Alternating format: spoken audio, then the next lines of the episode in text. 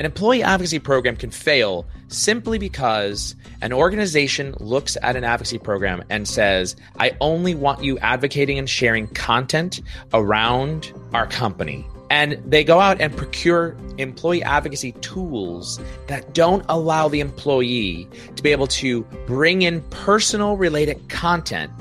that they care about to be able to use that tool and share that same type of content. That is one of the main reasons why an advocacy program will fail, is because the company forgets that they are leasing, they are renting that real estate space, which is the employee social network and access to their network. And they are failing to provide the right tool in order to be able to allow the employee to personally share content that's relevant and important to them, not just about the company.